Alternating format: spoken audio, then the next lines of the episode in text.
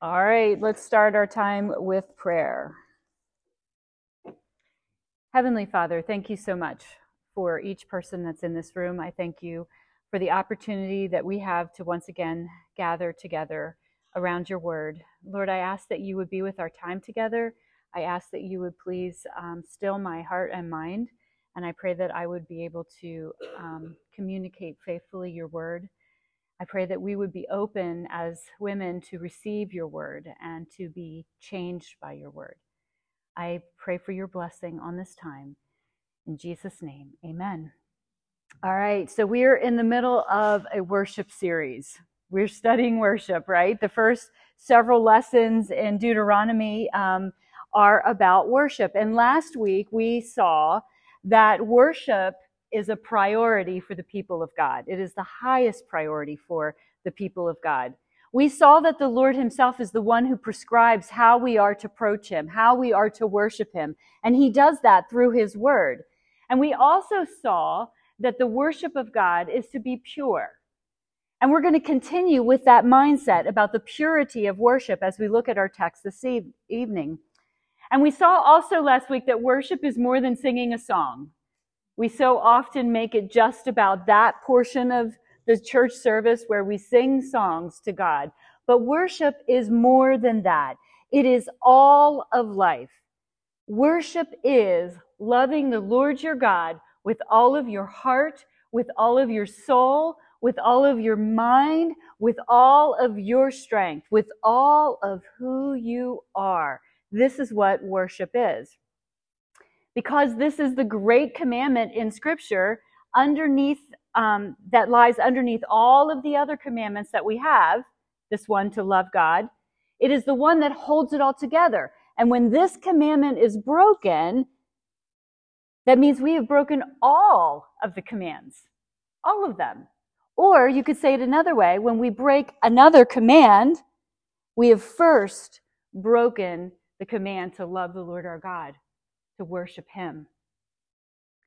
So when we break the great commandment about worship and loving God, we have fallen into idolatry. For idolatry is wor- worshiping something other than the one true God. So, all of sin, every time we sin, its roots are in idolatry.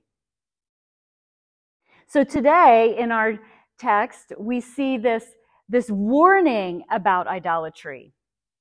There is a repeated warning in Scripture about idolatry over and over and over again. God is warning his people not to be drawn into idolatry.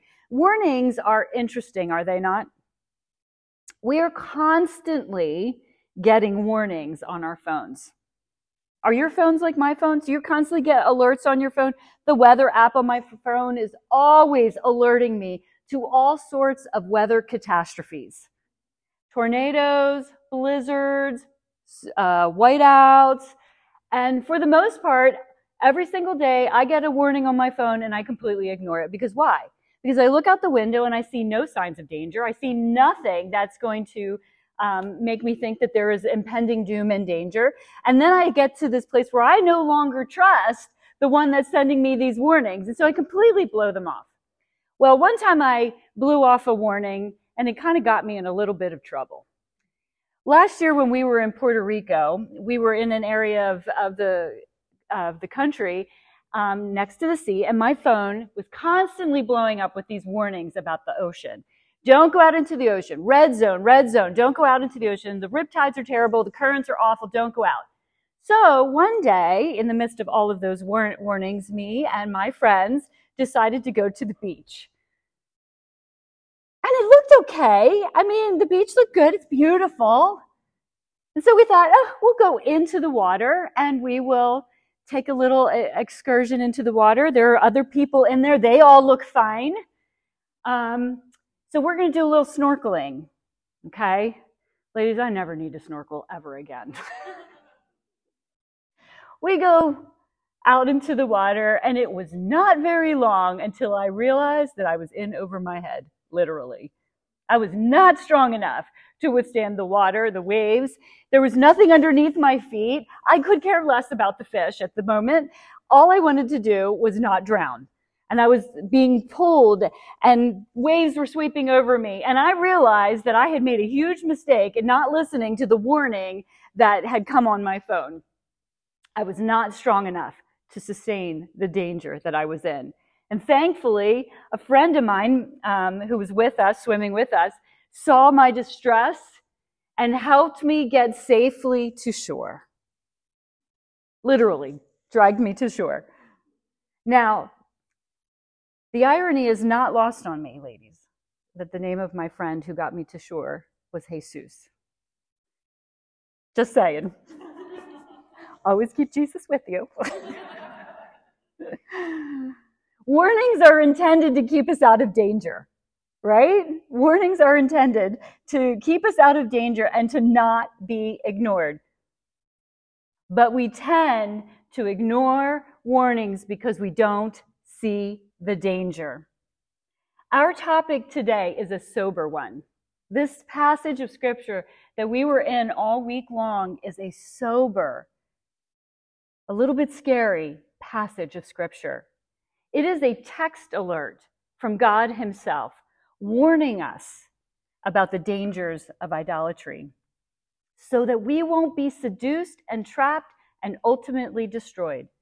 None of us, not a one of us, is strong enough to fight against the riptides that take us out into the sea of idolatry. So let's look at what God, through Moses, has to say about idolatry. Our passage begins in Deuteronomy chapter 12, so let's go there. And we start in verse 29.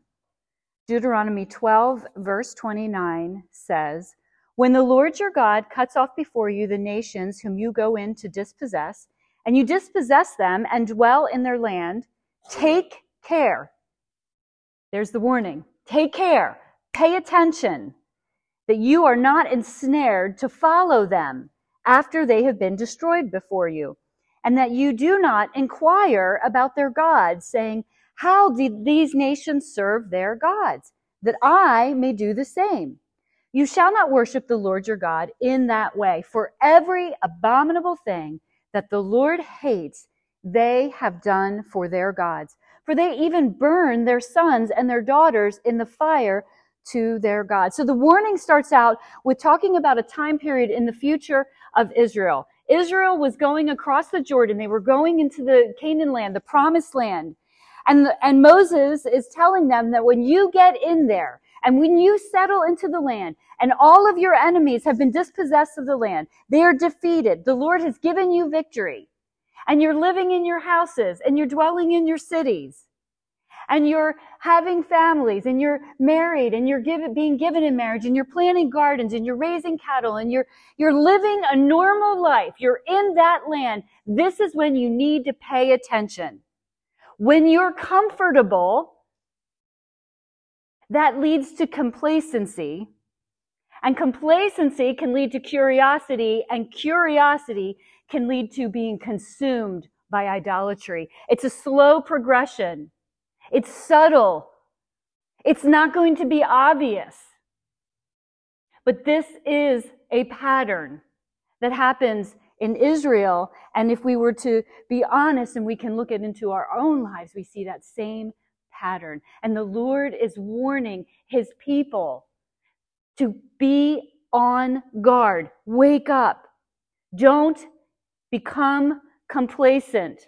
Complacency basically means being unaware of danger, unaware that there's any threats. Be aware that there is danger around you all the time as you are comfortable in your land. So he's warning them to, to stay alert. And he says, don't even be curious about what these people are doing in the land. Don't even investigate it. Because once you start opening those doors and investigating how they lived and how they worship, next thing you know, there's little compromises beginning to creep in to the way in which you worship Yahweh. It's not going to be obvious. It's going to be subtle. I wish it was obvious. I wish it was like what we saw at the Grammys the other night, or I didn't see it, but I heard about it. Say, it's not, idolatry is not going to come to us dressed up as a red devil.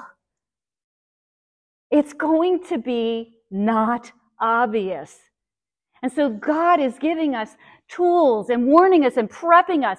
Don't even be curious about the ways in which the society around you is worshiping their God. Because as we investigate, we're going to start bringing that in and start slowly incorporating it. And next thing we know, we are doing what God hates. And as the people of God, that should break our heart. Because if we love the Lord our God with all of our hearts, we will love what he loves and we will hate what he hates. We want the same heart as our God. And so the warning is do not even look at what they're doing. Don't even be curious about it. For when that grows to its fullness, to its full flower, it will lead us to places we never thought we would go. It doesn't start out with child sacrifice, let me tell you. We don't just jump right into that. That is a end of the road place to be. The way of idolatry always will eventually lead to death, but not always at the beginning. So the Lord is gracious to warn his people, to let them know they are in a dangerous situation. There's danger all around you. Be alert. Be aware. Don't be fooled. Don't be tricked. Don't be snared. Don't be swept out into the sea of idolatry. And so he warns us, and then in verse 32, he gives us what we're going to need to help us navigate and to keep us from idolatry. Look at verse um, 32. He says, Everything that I command you, you shall be careful to do. Everything that I command you, you shall be careful to do. You shall not add to it, nor shall you take away from it. Everything that I command you. What is everything that God commanded us? Where do we find that? We find that in the scriptures. We find that in the word that he has given to us, that he has revealed to us. This is the heart. This is the foundation. This is the point of all that we are going to be looking at tonight.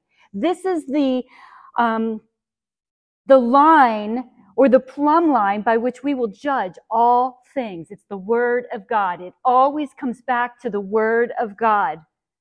When we begin to unravel the Word of God, take away from the Word of God, add to the Word of God, we are changing the Word of God. It is the Word of God that will keep us in the knowledge of God, in the truth of God. And the Word of God is what holds us. And this is why Satan, with everything that is in him, is out to attack the Word of God, to cause us to doubt it. What were his first words in Eden to Eve. Did God really say? What was he attacking? He was attacking the Word of God. And when you attack the Word of God, you attack the character of God, because the Word of God is what's reflecting the character of God. So everything that I command you, you shall be careful to do. You shall not add to it nor take away from it. Whenever we add to it or when we try to take away from it, we are distorting the very character of God, which leads us right down the road to idolatry. And that's why all throughout scripture, we are admonished to not tamper with the revelation of God. Deuteronomy 4 2, we saw this last semester. You shall not add to the word which I am commanding you, nor take away from it, that you may keep the commandments of the Lord your God, which I command you. Proverbs 30, 5 through 6 says, Every word of God is tested. He is a shield to those who take refuge in him. Do not add to his words, or he will reprove you, and you will be proved a liar. And all the way at the end of our Bibles, Revelation 22, 18 through 19 says, I testify to everyone who hears the words of the prophecy of this book. If anyone adds to them, God will add to him the plagues which are written in this book. And if anyone takes away from the words of the book of this prophecy, God will take away his part from the tree of life and from the holy city, which are written in this book. And so while this particular section refers specifically to Re- Revelation, the book of Revelation, we can take that principle and expand it to the whole of Scripture. We have the whole of counsel of the Word of God today. All of it. It's closed canon. Everything that God wanted us to have, we have. And we are called to not mess with it, to not twist it, to not distort it, to not add to it, to not take away from it. We are called to simply receive it and obey it. So, the Word of God is our plumb line. Moses continues on and he gives us three areas, three ways in which we could be ensnared, we could be deceived, we could be sucked into a riptide that's going to take us into idolatry um, in chapter 13 of Deuteronomy. So let's look at the first one. The first one um, is about the religious leaders, about religious leaders. So let's look at chapter 13, verse 1. It says, If a prophet or a dreamer of dreams arises among you and gives you a sign or a wonder, and the sign or wonder that he tells you comes to pass, and if he says, Let us go after other gods which you have not known, and let us serve them, you shall not listen to the words of that prophet or that dreamer of dreams. For the Lord your God is testing you to know whether you love the Lord your God with all of your heart, with all of your soul.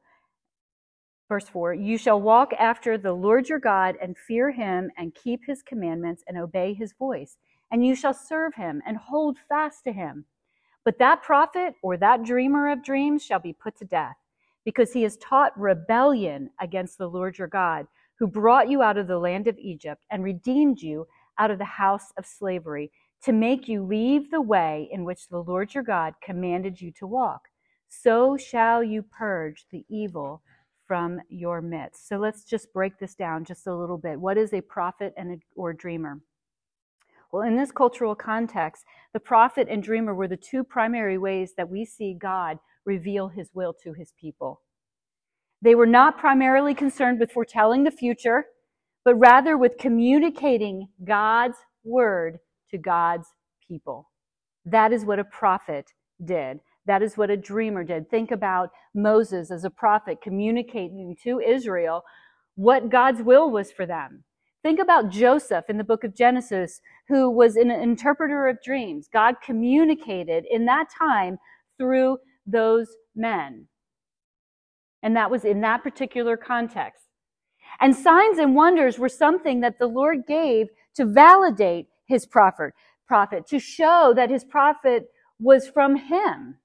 And yet here in this passage of Deuteronomy, we are told that that's not the primary way to know if a prophet is a true prophet sent from God or a false prophet.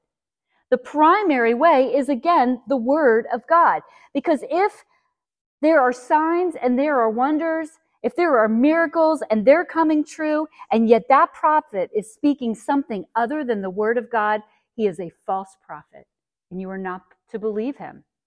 You shall not listen to the words of that prophet.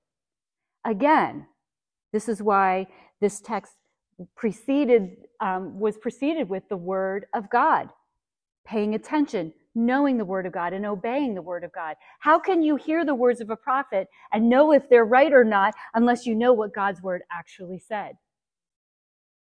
And it would be very important for the people of this generation to know what a prophet, who was a true prophet or not, because they didn't have the Bible like we have. They didn't have the whole counsel of scripture. So they're basing it on Moses. They're basing it on what has been revealed to them already. So whatever we have, whatever has been revealed to us is what we hold the standard up as. And so these people, even in this context, in this generation, were required to take the law of Moses and to listen to the voices of people claiming to be from God and to compare what is the law of Moses say? What does God say? And what is this prophet saying? His words were to be held up against the word of God, regardless of whether he was being able to do miracles and signs and wonders. We all love the signs and wonders. Everybody's looking for the miracle. But the truth of the matter is, it's the word. It's the word that gives us the discernment. It's the word that tells us truth. It's the word that we go to to find truth. Another thing that I want you to notice is that God allows false prophets. He says in, um, in verse 3 You shall not listen to the words of that prophet or the dreamer of dreams, for the Lord your God is testing you to know whether you love the Lord your God with all of your heart and with all of your soul. That's a sobering thought. That the Lord would allow people to speak falsely under his name. To, to uh, not cut them off. That scares me to death. As somebody who stands up here in front of you teaching the word week in and week out, that scares me. I would rather him cut my tongue off than to say something false and misrepresent him to you. And yet the you are responsible to hear my words and to hold them and look into the, the Bible that is on your laps and say, is this true? Is what she's saying coming from scripture? Is this true?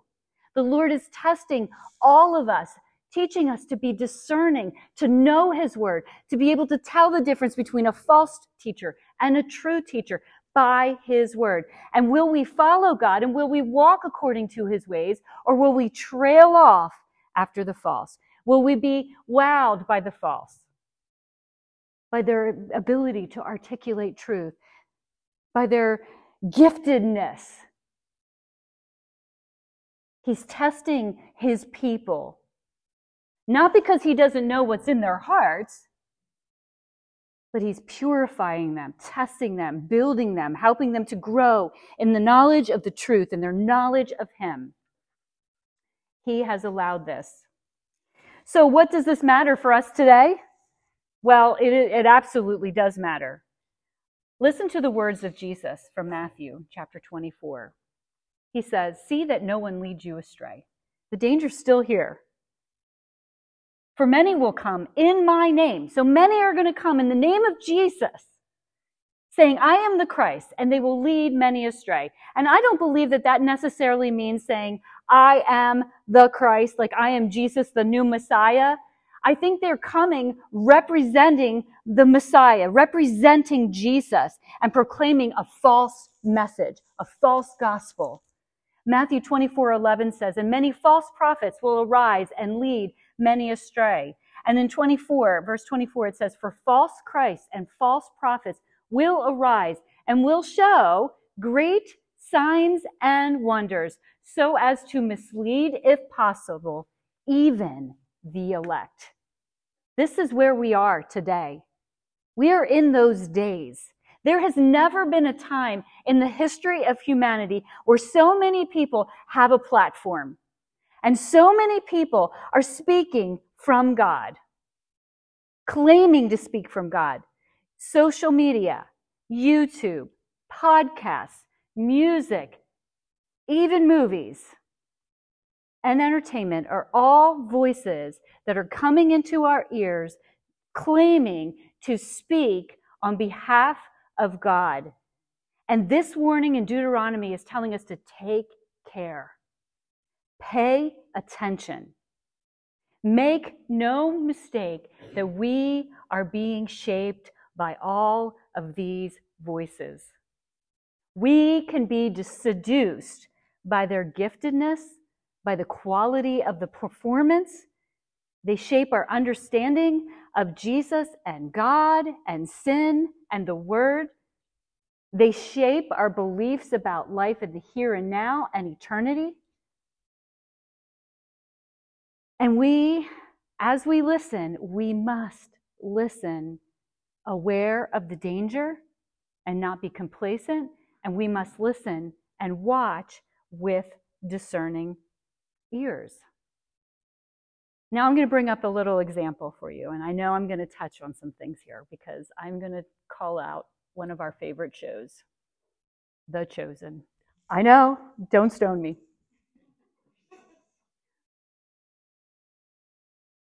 I'm not saying that you shouldn't watch The Chosen. But I want to ask a question. Has there been any adding to the person of Jesus in the movie The Chosen?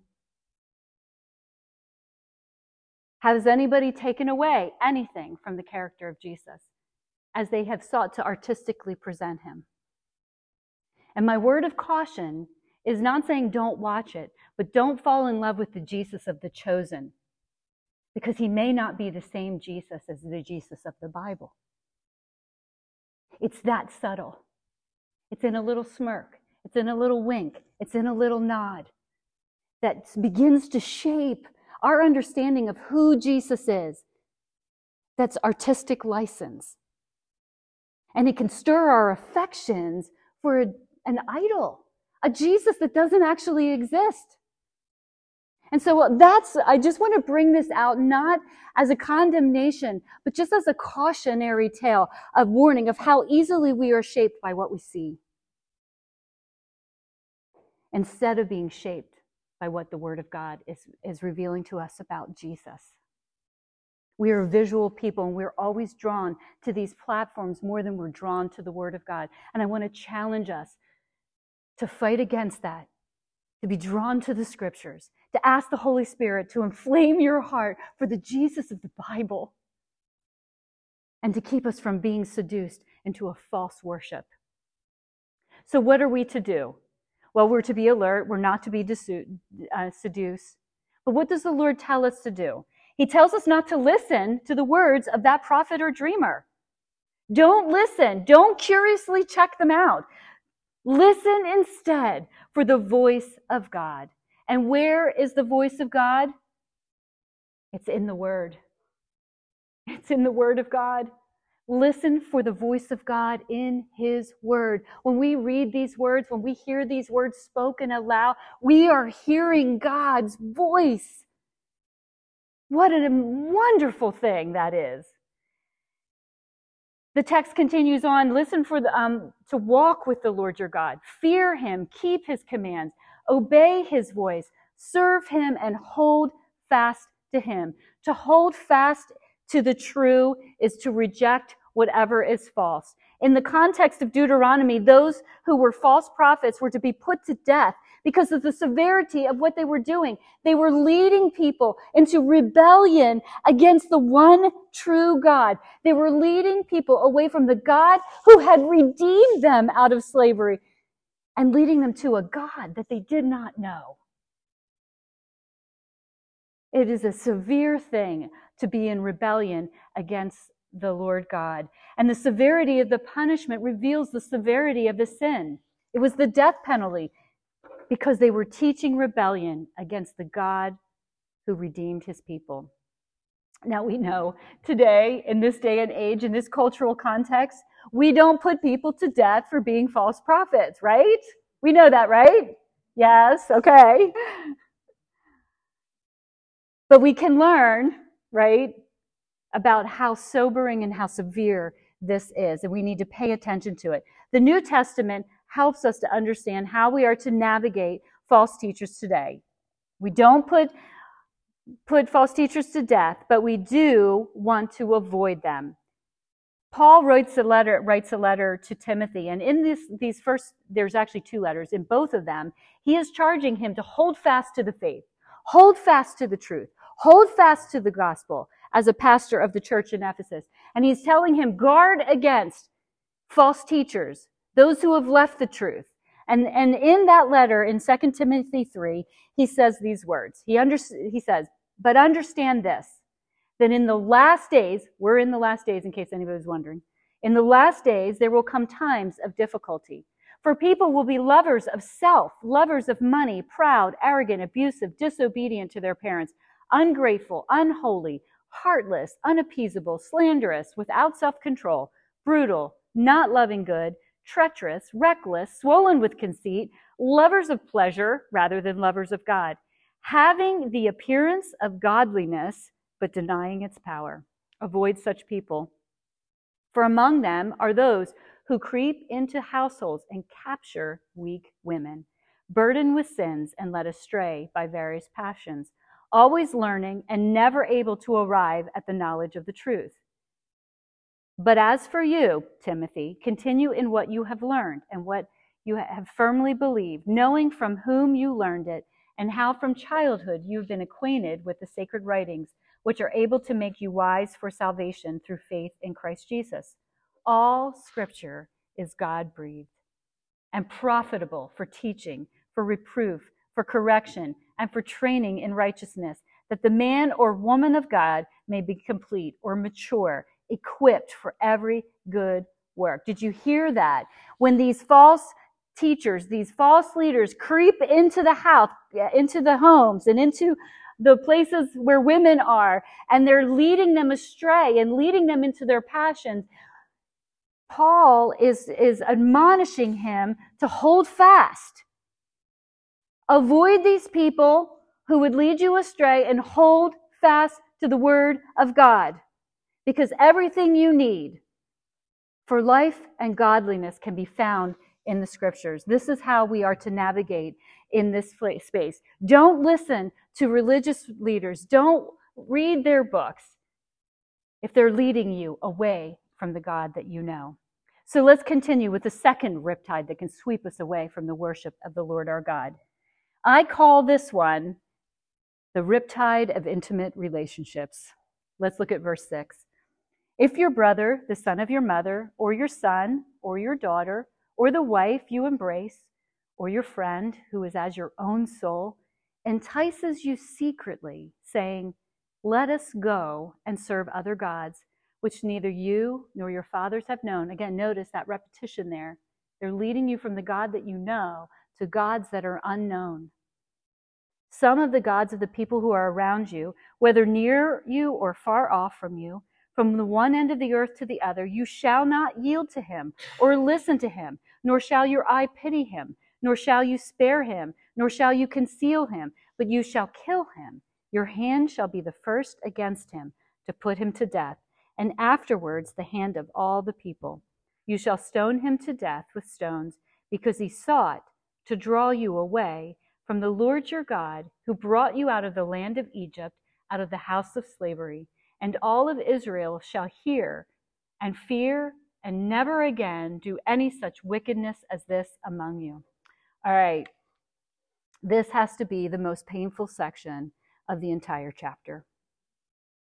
And I know that there are many in this room who know this pain, including myself, who know the pain of those who we love who walk away from the truth and try through their words to entice us to do the same. Like the religious leaders that we saw in the previous verses, they're seeking to undermine the word of God, stripping it of its authority, adding to it or subtracting from it, distorting it, leading us away from the God that we know, as revealed in Scripture, to a God that we don't know. That's not in Scripture. This unknown God can have the name Yahweh or he can have the name Jesus, but he is not recognizable because of the distortion of the Word of God. So, what are we to do? How do we navigate in the space when it's people that we love? And again, I want to bring out the fact that this is not going to be like blatant. This is subtle. It happens over time. What are we to do? We are not to yield to them. We are not to listen. We are not to pity, spare, or hide them, is what our text tells us. And we are once again, as we read the words of Scripture, very sobered by the severity of the consequences. But it's severe for two reasons because of who God is, who it is we're sinning against. This is God, the creator of heaven and earth. He made us. We're creatures of the dust. We're made of dirt. He gave us life, He gave us breath, He's given us everything. And the severity of the sin of idolatry against the creator of heaven and earth is so severe that it warrants the death penalty. And we know this to, to be true in our own context. If we sin against our neighbor and if we um, break their fence or we, we do something to our neighbor, that's a problem. That's a big crime. But if we sin against the President of the United States of America, if we cre- commit a crime against his house, the punishment is far more severe. Why? Because of the weight of who he is. of his position, of his authority. How much more so is that true of the maker of heaven and earth? There is no authority greater than him. So any crime against him is worthy of the death penalty. So there's the severity of the crime is because of who God is, but the severity of the crime or of the punishment is also to serve as a preventative measure in that context to keep the people from idolatry. Verse 11, and all Israel shall hear and fear and never again do any such wickedness as this among you. But once again, to bring this forward, we can bring forward the truth that idolatry is severe. It's sobering. It should take our breath away. And we must never allow those that we love to lead us away from the God who has loved us ultimately, sending his son to redeem us out of slavery to sin. Again, we don't stone people, but this sober reminder of the significance of how God views idolatry is important for us. Jesus speaks to this situation. And I can't help but wonder, as I read these verses to you, if Jesus had Deuteronomy 13 in mind as he was teaching the people that were around him. In Luke chapter 14, verse 26, Jesus says this If anyone comes to me and does not hate his own father and mother, and wife, and children, and brothers, and sisters, yes, and even his own life, he cannot be my disciple. Whoever does not bear his own cross and come after me cannot be my disciple. Jesus transforms and deepens our understanding of Deuteronomy, this passage in Deuteronomy. And he's not making the point that we're called to hate our family members. We know this. Holding Jesus' teachings together, Jesus told us to love even our enemies, right? So he's not telling us to hate our family members. He's not telling us to abuse them, to be mean to them, to crush them with our words or with our doctrine. But he is telling us that we are being called as his people, as his disciples, to love God more than our family. We are to priority, prioritize God over even those we love the most. Now, Jesus understands this is painful. You can hear it in the words that he says. Whoever does not bear his own cross and come after me cannot be my disciple. These are cross bearing words. The Christian life is a cross bearing life because we serve a cross bearing king. And he knows the weight of what he's teaching us. He knows that this is difficult. But he wants us to know, he tells us through his word, that it will be worth it. It is worth it to follow him. It is worth it to be his disciple. It is worth it to hold fast to him, to hold fast to his word.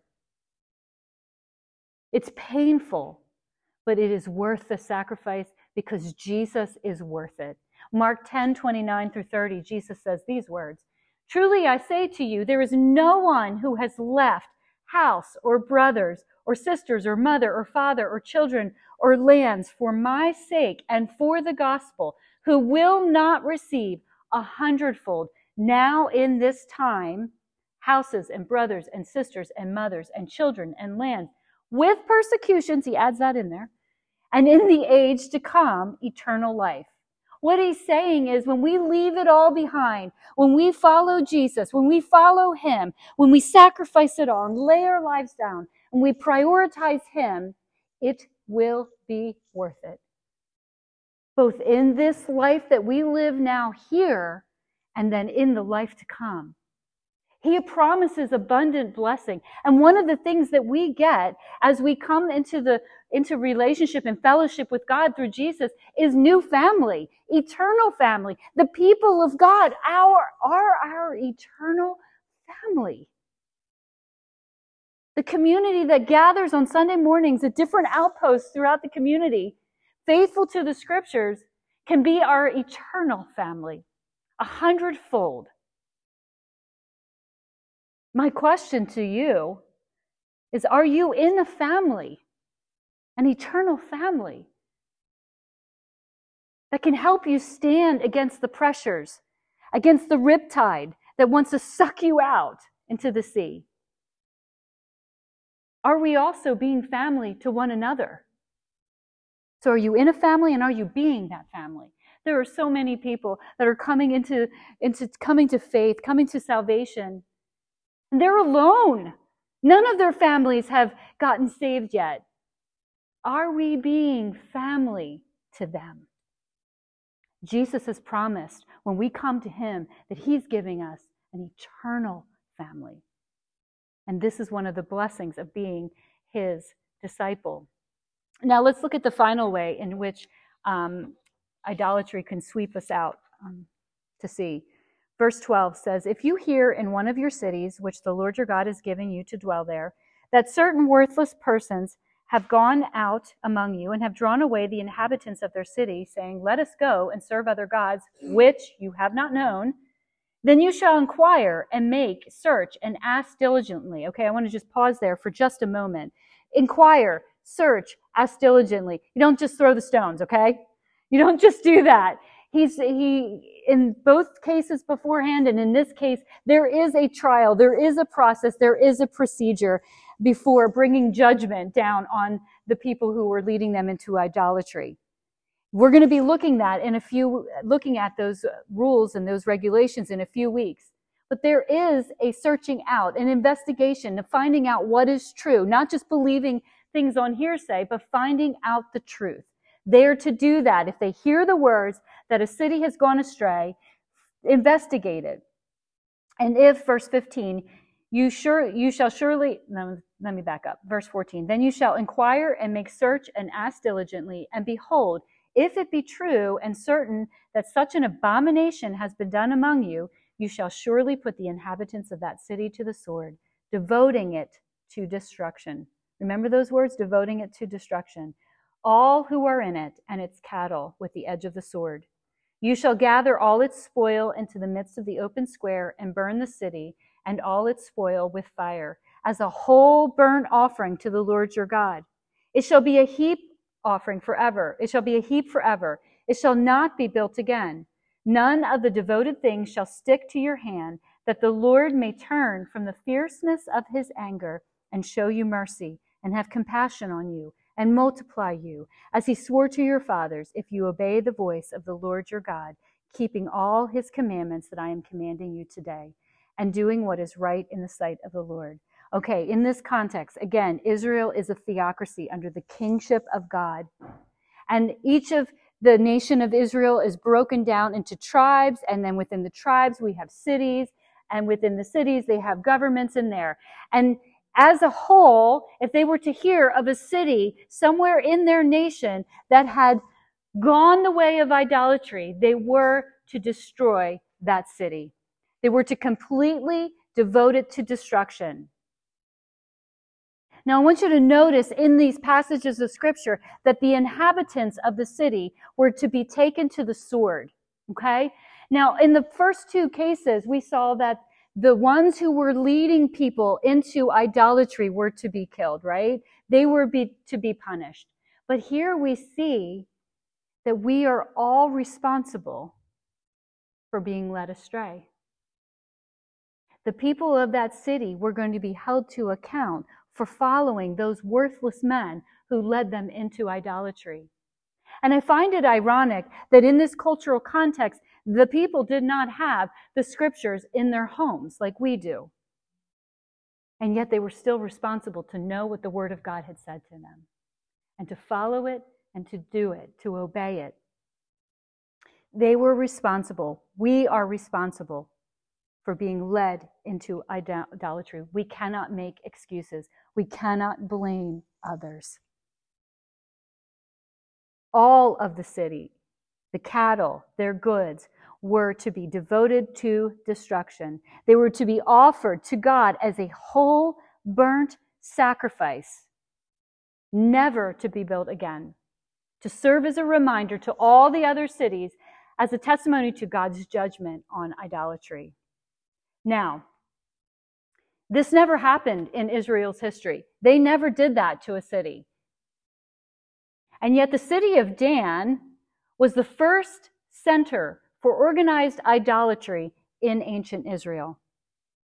In Judges 18, verse 30, we are told, And the people of Dan set up the carved image for themselves. And Jonathan, the son of Gershom, son of Moses, and his sons were, were priests to the tribe of the Danites until the day of the captivity of the land. So, all the way in the book of Judges, this began to happen. This passage of scripture began to come true. 500 years later, after the kingdom of Israel had been divided into the northern and southern kingdoms, the city of Dan followed King Jeroboam and became the center for idolatrous worship in the northern kingdom of Israel. It became the city of worship. Now, in spite of what God's word told them in this chapter of Deuteronomy, they didn't do it. And as a result of their disobedience to the word of God, idolatry penetra- permeated the entire nation of Israel. All of Israel eventually entered into idolatry. They became consumed with idolatry, just like we saw at the beginning. Comfort leads to complacency, leads to curiosity, leads to being consumed. It may not happen overnight. It may take 500 years, but it will happen. They became consumed, and it led to their expulsion from the land. Idolatry is serious. Idolatry is deadly. And as we look at this passage of scripture, we are once again looking at a blueprint. This is pointing to something greater. This points us to the end times. Revelation gives us another picture of another city called Babylon. It's not a literal city, it's symbolic. The city of Babylon in the book of Revelation represents all of idolatry. It represents the city of idolatrous worship in the world.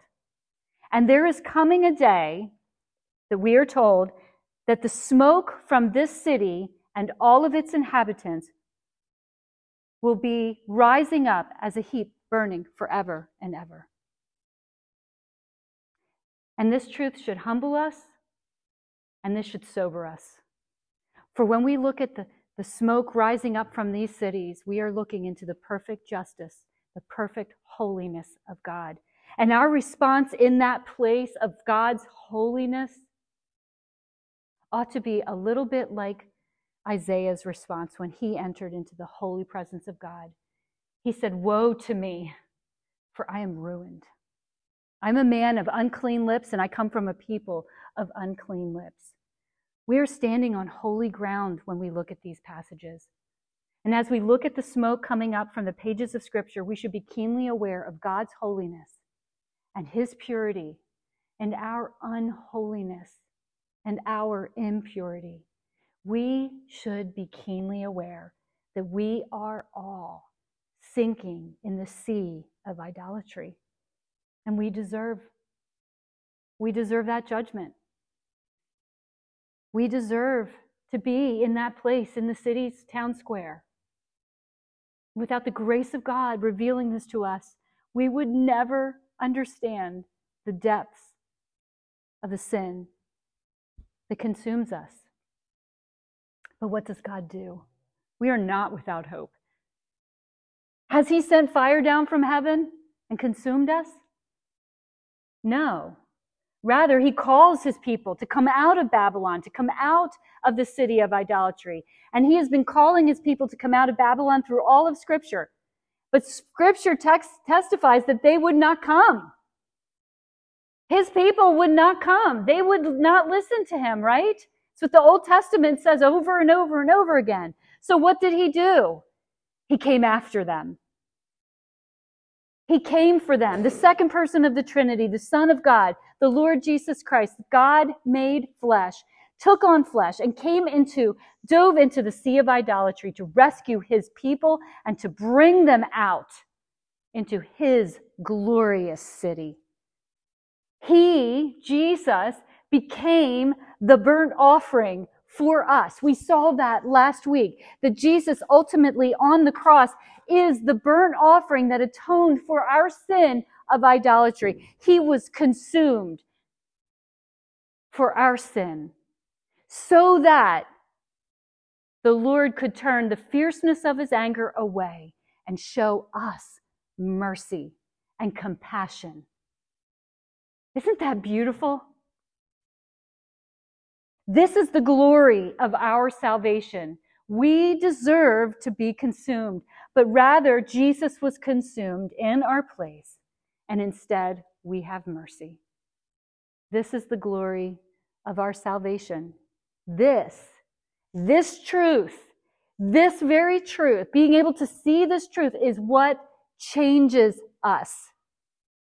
Seeing the glory of what Christ did for us is what changes our idolatrous, idolatrous hearts into hearts that will love and follow God. Because when we see the love that God has had for us in Christ Jesus, that he was willing to suffer on our behalf in place of us, to take on our just judgment, this will stir our affections for him in worship and in love. And our response is one of submission and surrender and obedience. The glory of our salvation is what changes us. And this is why these passages of scripture are so important in the word of God because without them, we would not be able to fully comprehend the glorious salvation that we've been given. We would not be able to understand the significance of the cross of Jesus Christ and the salvation that we have. So behold him. Behold your salvation. Behold the cross. And let that stir your heart in worship and love and obedience to Him. This is what changes our worship. And as we behold the wondrous salvation of our God, we will join with the multitudes, the many voices, the multitudes of voices that are surrounding the throne, even now, praising God and worshiping God, saying, Hallelujah! Salvation and glory and power belong to our God, for his judgments are true and just. Hallelujah. For the Lord our God, the Almighty, reigns. Let us rejoice and exult and give him the glory. Let's pray. Heavenly Father, we are so grateful to you for your word and for these difficult passages in your word. We thank you for the warnings that you so clearly tell us about the, the seduction of idolatry I ask that you're, by the power of your Holy Spirit, that you will cause us to be alert, that we would be awake, that we would be diving deep into your word, holding fast to your word, regardless of the resistance that comes our way. I pray that we would behold your great salvation, the work that you've done on our behalf in Jesus, and that through beholding Jesus and his love, his salvation, that we would truly be changed and transformed, that we would love you and worship you with all that we have, that we would be willing to lay down our lives, take up our cross, and follow you. Thank you for your word. Thank you for your spirit. I pray that you would go with us, that your spirit would, would continue to work in us, his good work that you may be glorified in each one of our lives. In Jesus' name, amen.